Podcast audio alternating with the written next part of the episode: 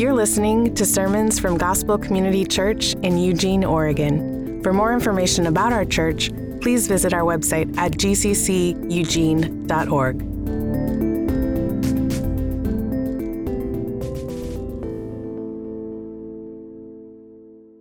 The late minister, Robert Farrar Capon, said the Reformation was a time when people went blind, staggering drunk because they had discovered in the dusty basement of late medievalism a whole cellar full of 1500 year old, 200 proof grace. Bottle after bottle of pure distillate scripture that would convince anyone that God saves us single handedly. The Bible is a message of God's grace from beginning to end, and the Epistle of Romans is one of those letters that makes the gospel of grace explicitly clear. Drinking 200 proof alcohol would wreck you and could even kill you. Drinking from the fountain of grace we read about in Romans will do the same thing. The 200 proof, pure, free, unfiltered gospel of grace that takes you right where you are will put our life of sin and rebellion to death while bringing forth a new man, unbound, unchained, to live a truly free and transformed life under a perfect king. Martin Luther said, Romans is the chief part of the New Testament and the purest gospel. He said that every Christian should not only know it word for word, by heart, but also that they should occupy themselves with it every day as the bread of the soul. John Calvin stated about Romans if we understand this epistle, we have a passage open to us to the understanding of the whole of Scripture. Taste and experience the power of God for salvation for all who believe. The 200 proof strength of the gospel in Romans. We're going through a series in Romans, and the first couple of chapters of Romans are pretty heavy on sin and judgment and condemnation. And so, if you are newer to GCC and you've been coming for the last three weeks, thanks for coming back because it, it's been a little intense. So, uh, hey, uh, yesterday was Veterans Day, and so I'm not aware of how many veterans we have in our church family. So, just real quick, if you have served in the military in the United States, would you stand up so we can honor you and thank you? Anyone? Okay, yeah. Yeah.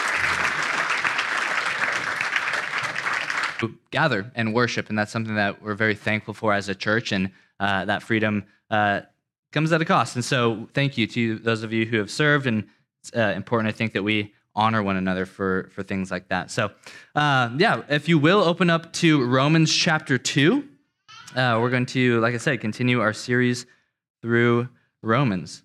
I was uh, trying to think of an introduction to this sermon, and I ran an idea by my wife, Jenna, and she was like, Oh, everyone has seen that movie. That'll totally work. So I'm going to trust her. and uh, maybe you've seen the 2016 Disney classic Moana. Um, it's about a girl named Moana. Uh, also, if you haven't seen it and I'm going to spoil it, that's on you. 2016 no, no, no, no sympathy for you there. Okay, so the story of Moana is about a girl who is chosen to go on a quest across the ocean to restore the heart of Te Fiti, which is the goddess of nature who gives life to her people's island. But at the end of the quest, Moana runs into uh, this volcano demon. I don't know how this is a kid's movie, but a volcano demon named Te Kā. And as she's uh, fighting this uh, volcano demon, she realizes that Te Kā is actually Te Fiti, the goddess of nature. She just is missing her heart. And so she, Moana restores the heart. Te Kā turns back into Te Fiti, and the death that Te Kā was bringing about to the world is replaced with life and flourishing. And if you haven't seen it, you don't need to now. Um, but Moana restores Te Kā's heart, or Te Fiti's heart, and it tra- transforms not just uh, the, the goddess of nature, but also the land around here. And today in our text, we're going to see in a similar way that our problem, the problem with humanity, is our heart, and the solution is that we need a new one. And the story of Moana is just kind of a helpful introduction. And we see that Jesus is the one actually who travels across the ocean of death to provide us that new heart. So it's a it's a longer text today, but I think it's important that we read all of it. So follow along with me in Romans chapter 2, where we're going to read verses 12 through 29. It says, For all who have sinned without the law will also perish without the law. And all who have sinned under the law will be judged by the law. For it is not the hearers of the law who are righteous before God, but the doers of the law who will be justified. For when Gentiles who do not have the law by nature do what the law requires, they are a law to themselves, even though they do not have the law. They show that the work of the law is written on their hearts, while their conscience also bears witness, and their conflicting thoughts accuse or even excuse them on that day when, according to my gospel, God judges the secrets of men by Christ Jesus. But if you call yourself a Jew and rely on the law and boast in God and know his will and approve what is excellent because you are instructed from the law, and if you are sure that you yourself are a guide to the blind, a light to those who are in darkness, an instructor of the foolish, a teacher of children, having in the law the embodiment of knowledge and truth, you then who teach others, do you not teach yourself? While you preach against stealing, do you steal? You who say that one must not, not commit adultery, do you commit adultery? You who abhor idols, do you rob temples?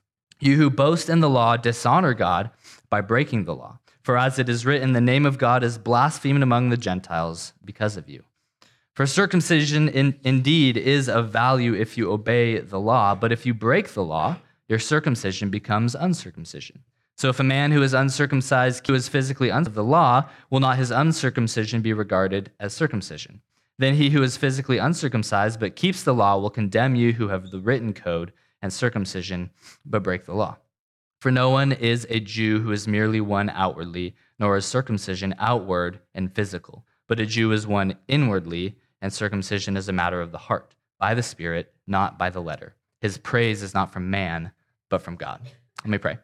Father, we thank you for your word. We thank you for the truth that it reveals. Uh, I pray that this morning, that truth would convict and challenge and encourage each and every one of our hearts. I pray that no matter what we are coming in with here this morning, God, that your spirit uh, would work in us and reveal to us your glory through the gospel. Uh, God, we do thank you for the country that we live in. We thank you for the freedoms that uh, we get to enjoy, and specifically and especially the freedom we have to worship you in public uh, without fear of persecution or imprisonment. And we thank you for those who have sacrificed their lives and um, put their families in difficult situations in order to provide that freedom. Uh, we pray for our country. We pray for its leaders, God. You tell us to do that. And so we ask that uh, you would save and transform the hearts of our leaders at a local and national level, and that they would make decisions uh, in regards to leadership that are in line with and according to your will and your desire and your law. God, I pray for our church family, God, that you would be um, just growing us, not just in breadth, but in depth as we behold day, in and day out the glory uh, of your glory eh, as revealed in the gospel of Jesus Christ, and that you'd use that to transform us from one degree of glory to another. Pray that you'd use me and speak through me this morning as we dive into your word. In Jesus' name, amen. So maybe you've heard the question, or maybe you've asked this question yourself what happens to someone who dies uh, and has never heard the gospel. It's a very common apologetic or co- very common question that comes up in apologetic conversations. I think it's a good question. Maybe it's framed in the way of what happens to people who live on an island out in the middle of the ocean and have never heard the gospel and then they die. What happens to those people? And it's a question that today's text actually answers. So, if we recall last week, last week Rick ended that section in verse 11 that says, God shows no partiality. And then Paul answers a hypothetical rejection to his statement about partiality, especially that one that might come from the Jews. So, what about those who don't have the law? And so, look again what he says starting in verse 12. For all who have sinned without the law will also perish without the law, and all who have sinned under the law will be judged by the law. So, the end is the same for those who have the law and for those who don't. Both perish. The one with the law will be judged by the law because they had access to that standard. Then he goes on in verse 13 For it is not the hearers of the law who are righteous before God, but the doers of the law who will be justified. So just because you have heard the law doesn't mean that you are righteous before God. It is those who do the law that will be justified. And then he shifts to those without the law in verse 14. For when Gentiles, who do not have the law, by nature do what the law requires, they are a law to themselves, even though they do not have the law. They show that the work of the law is written on their hearts, while their conscience also bears witness, and their conflicting thoughts accuse or even excuse them on that day when, according to my gospel, God judges the secrets of man by Christ Jesus. You see, all humans are made in the image of God. And being made in the image of God, we all have the law of God written on our hearts. So we might call this or refer to this as a moral compass.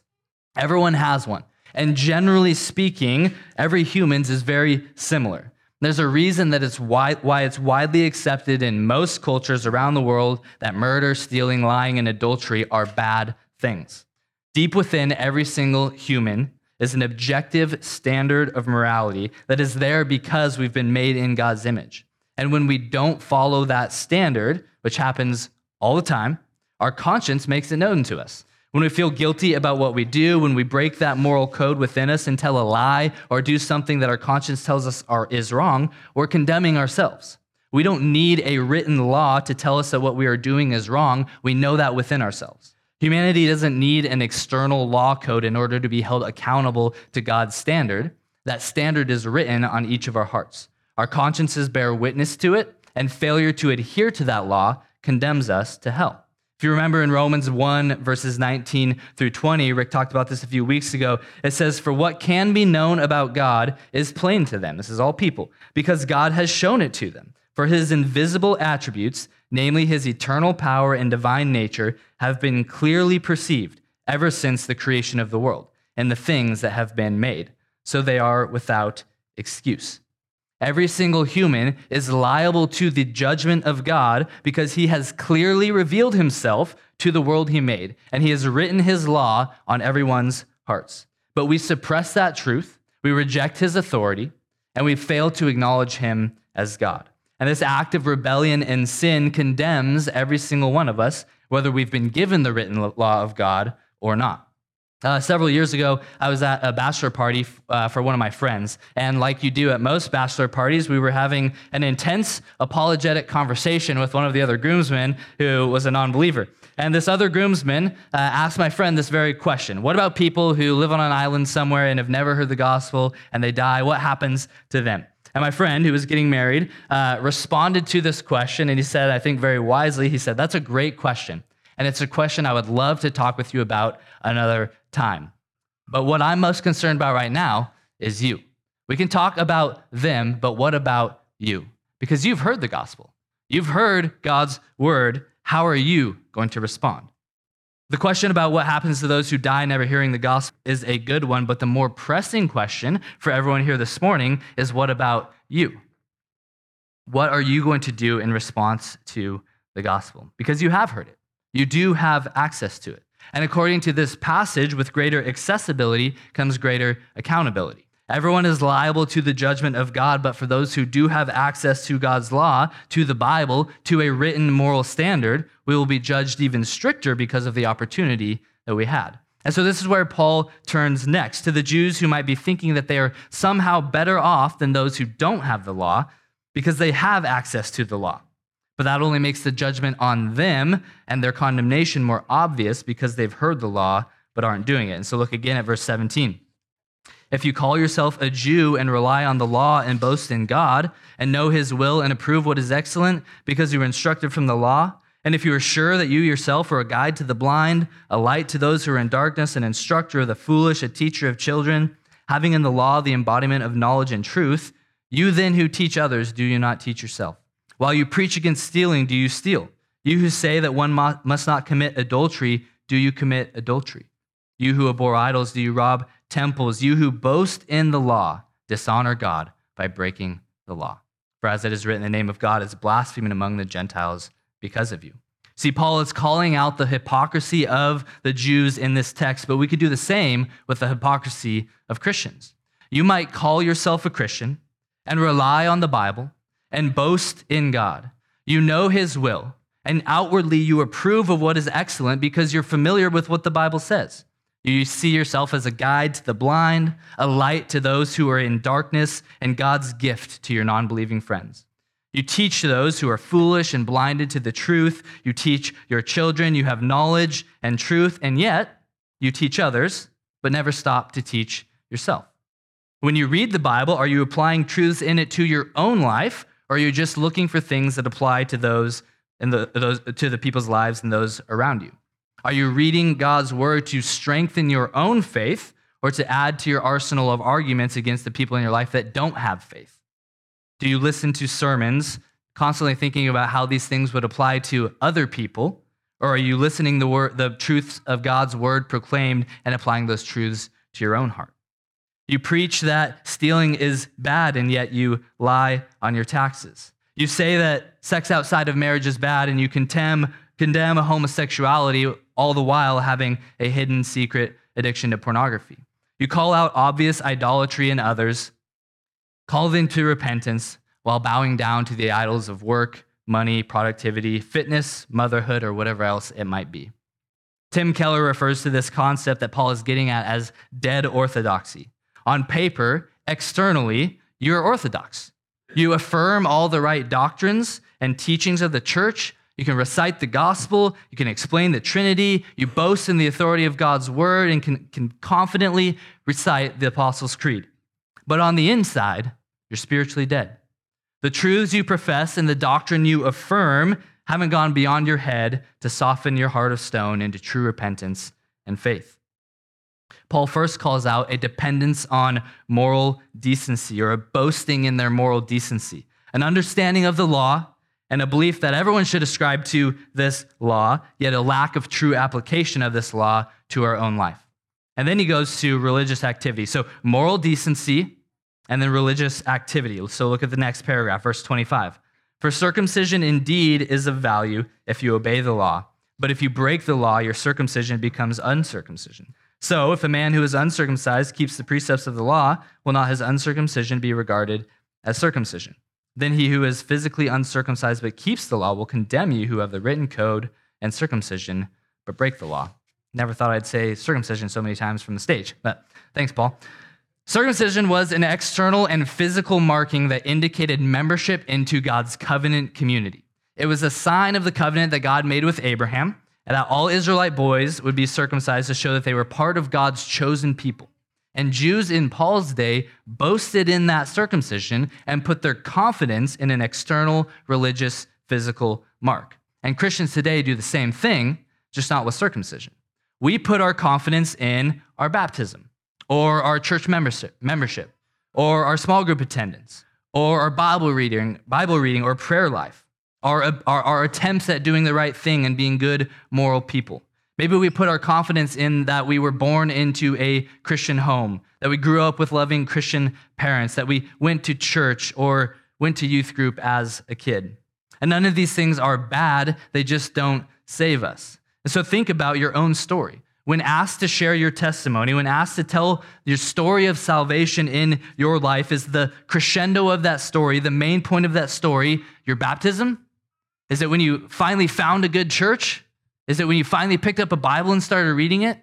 Or is the crescendo of your story of salvation the fact that Jesus rescued you from your sin, gave you a new heart, and that your life is right now being transformed by the Holy Spirit that's at work within you? Are you trusting in your moral decency for your salvation? Are you trusting in your religious activity for your salvation? Or are you trusting in Christ? Keller summarizes this well. He says, It is possible to trust in Christianity rather than in Christ. And this can happen in conservative evangelical churches. Paul is showing us a condition called dead orthodoxy, where the basic doctrines of the Bible are accurately subscribed to, but do not, do not make any internal difference. There's an intellectual grasp of the gospel, but no internal revolution. This form of Christianity is outside out, it never penetrates the heart rather than the true gospel faith, which is inside out. Everything we do flows from who we are internally. And when we do this, the text says two things happen. First, we dishonor God. Verse 23 says, You who boast in the law as your source of salvation, your source of righteousness, you dishonor God by breaking the law. And so if you boast in the law of God as a moral authority and the source of truth and knowledge, and then break that same law, you're dishonoring God. It's breaking the third commandment, taking God's name in vain, carrying God's name in such a way that dishonors, devalues, and belittles him. And secondly, when we do this, we cause others to blaspheme God as well. Verse 24 For as it is written, the name of God is blasphemed among the Gentiles because of you.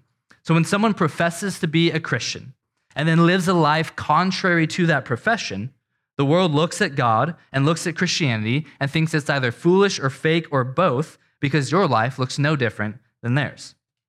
The Bible Belt gets a bad rap for uh, having lots of nominal Christians. Nominal Christianity is just Christian by name only. But it's not just churches in the Midwest or the South who have people in them who claim the name of Christ and boast in the truth and authority of God's word and then live lives that look no different than the world around them. Churches everywhere have people in them who are Christian by name, but pagan in practice. God is dishonored by our law breaking and blasphemed by those who watch us break the law we boast in. See, the text is driving home again and again and again that all are condemned, with or without the law, because the written law of God and the law of God embedded on our hearts exposes the wickedness of our hearts. It reveals our sinfulness. And so, what we try to do with that is attempt to fix our hearts with our moral decency by trying to be a good person, trying to tell other people how they can be a good person. Or we try to fix our hearts by our religious activity thinking that our baptism or church attendance or church membership or Bible reading or our service in the kids' ministry is somehow going to save us. But our moral decency and religious activity won't fix our wicked hearts. If you just imagine, I don't know how well this illustration is going to work, it makes sense in my head. If you imagine your heart is like a water balloon that's full of water, and every time we sin, a hole gets poked in that water balloon and water starts spewing out. And whether we have access to God's written law or not, we're condemned for our sin. Our hearts have hundreds, thousands, millions of holes in them, spewing water everywhere in every direction, flooding our bodies with condemnation before God. And so we try to stop the flow of water by putting tape over the holes. Our moral actions, our religious activities, our Bible reading, our church attendance, our ability to defend the faith against non believers' accusations. We'll do anything and everything we can externally to try to stop the internal flow of sin and prevent our condemnation but the tape doesn't stick and holes keep showing up. Our external actions don't work and only increase our condemnation. And they don't work because we don't need a roll of tape. We need a new balloon. We need a new heart, one that is rock solid and won't leak. But we keep coming back to the tape. We keep coming back to external fixes for an internal problem. So, why do we do this? I think we do this because we prescribe the wrong cure, or I think we prescribe the wrong cure because we misdiagnose the disease. You see, we don't like admitting that our problem is sin. We don't want to talk about our wicked and evil hearts. We would rather think that we aren't that bad of a person, that we just make little mistakes every once in a while, but at our core, we are generally good people. And our culture doesn't help us with this. It coddles us and encourages us to believe that we're primarily victims and that we're not responsible for any of the bad or uncomfortable things in our life. And in response to our discomfort with our sin and the influence of the culture, the church starts abandoning the true gospel and preaching false gospels that are sinless and therefore hopeless.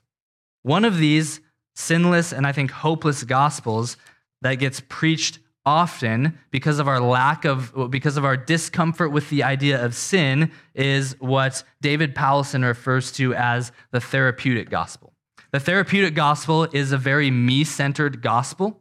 It's all about addressing my felt needs, making me feel important, making me feel special, making me feel loved for who I am, making me feel happy. It's satisfying my psychological desires. If I don't feel good in some kind of way, Jesus is there to make me feel better.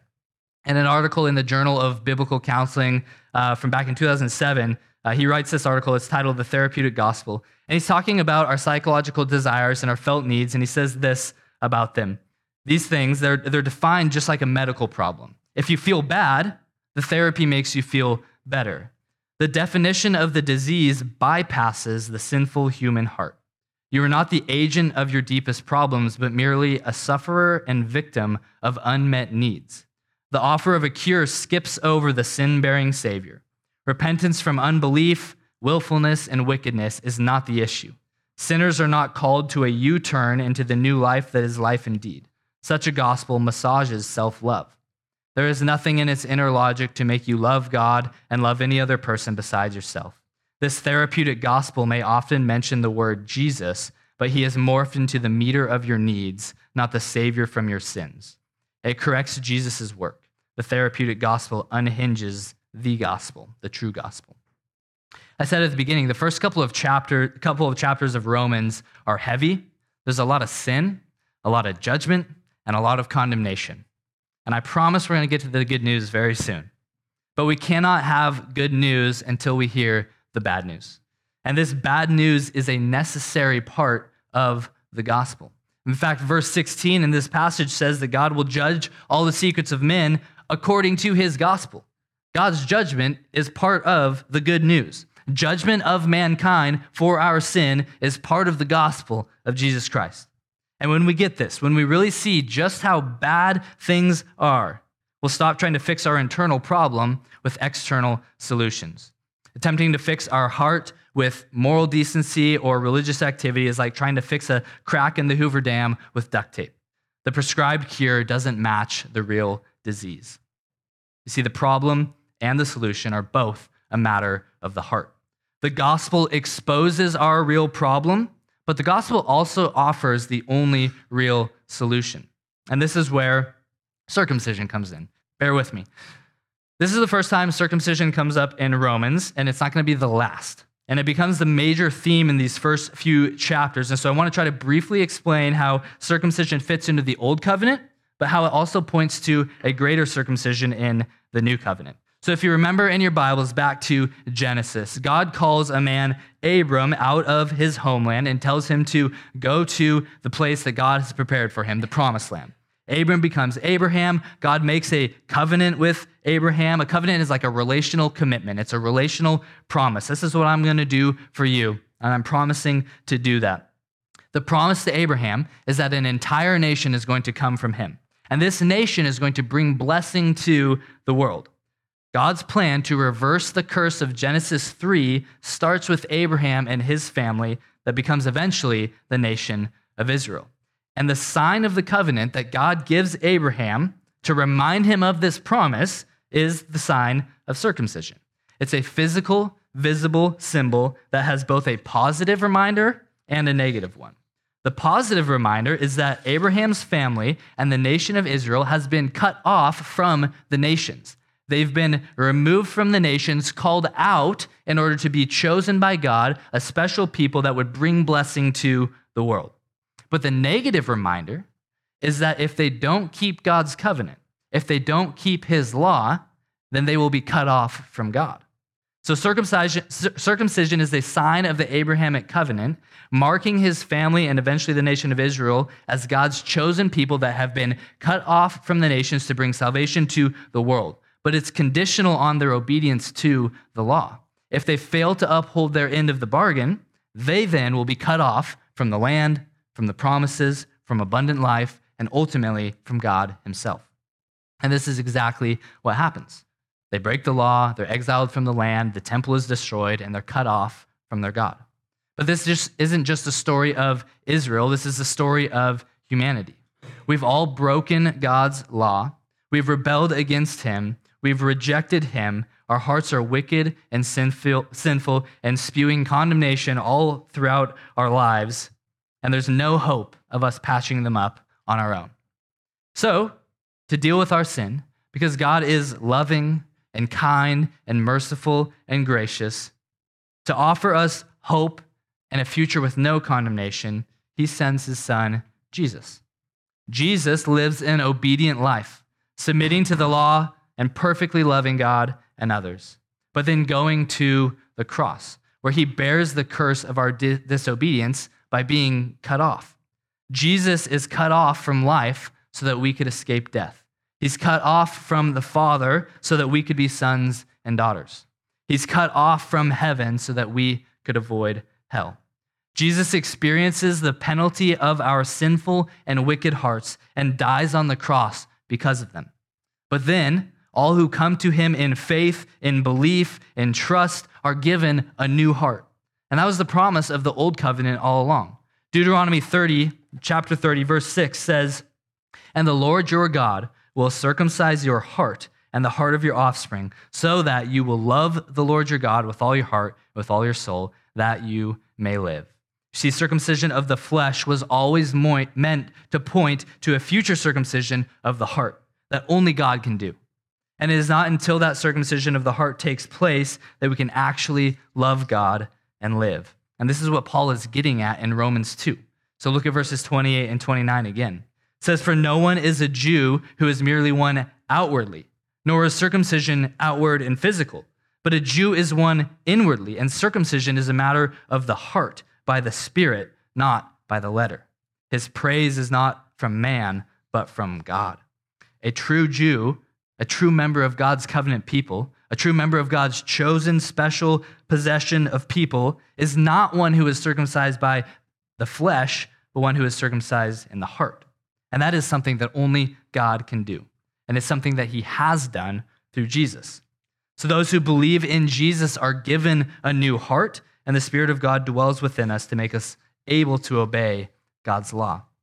Verse 13 says that the doers of the law will be justified, but we can't do the law. Jesus did the law in our place, and that obedience is then given to us. And now, with new hearts empowered by the Spirit, we're able to obey. And this is not perfectly, it doesn't happen all at once, but slowly and steadily over time, as we grow in Christ likeness through confession and repentance and sanctification, we obey God's law not in an attempt to earn or gain salvation, but because we have already received it freely by God's grace. So, a true Jew, a true member of God's covenant people, is not someone who is circumcised. It's not someone who has been baptized. It's not someone who has a church membership card. We don't give those out, but maybe we should. I don't know. Uh, it's not someone who serves. It's not someone who reads their Bible. It's not someone who boasts in the moral authority of God's word. A true Jew, a true member of God's covenant people, is someone who has recognized the wickedness of their heart and thrown themselves at the feet of Jesus, receiving from him by his grace a new circumcised heart that is able to love God and live. A true Christian is not someone who claims to be a Christian and then lives like a Christian externally. A true Christian is someone who has been given a new heart and then is transformed from the inside out. See, both the problem and the solution are a matter of the heart.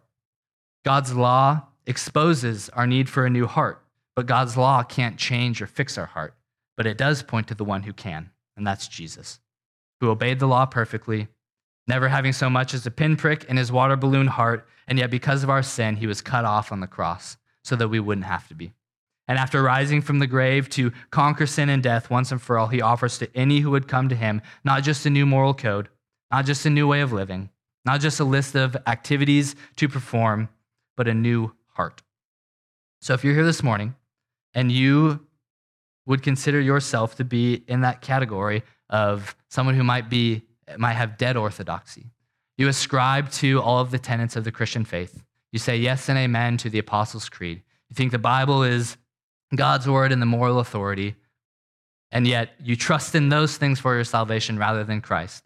Then my my encouragement, my challenge, my call for you today is to stop trusting in those external things and to trust in Christ. To believe in Jesus for the forgiveness of your sins, to believe in Jesus for eternal life. And when we do that, he gives us a new heart that's then able to obey with the right motives. And maybe you're here this morning and you're just investigating Christianity and you're uh, not so sure about all of this. My encouragement to you would be the same. There's no hope in this life apart from Jesus Christ. And I would implore you to consider what repenting and believing in Jesus might look like for you. Let me pray. Father, thank you for this morning and thank you for your word. Thank you that Jesus, you offer to us a new heart, not just a list of moral things to do and religious activities to perform, but a new heart that's empowered by your spirit to love you and to live this life as we should. In Jesus' name, amen.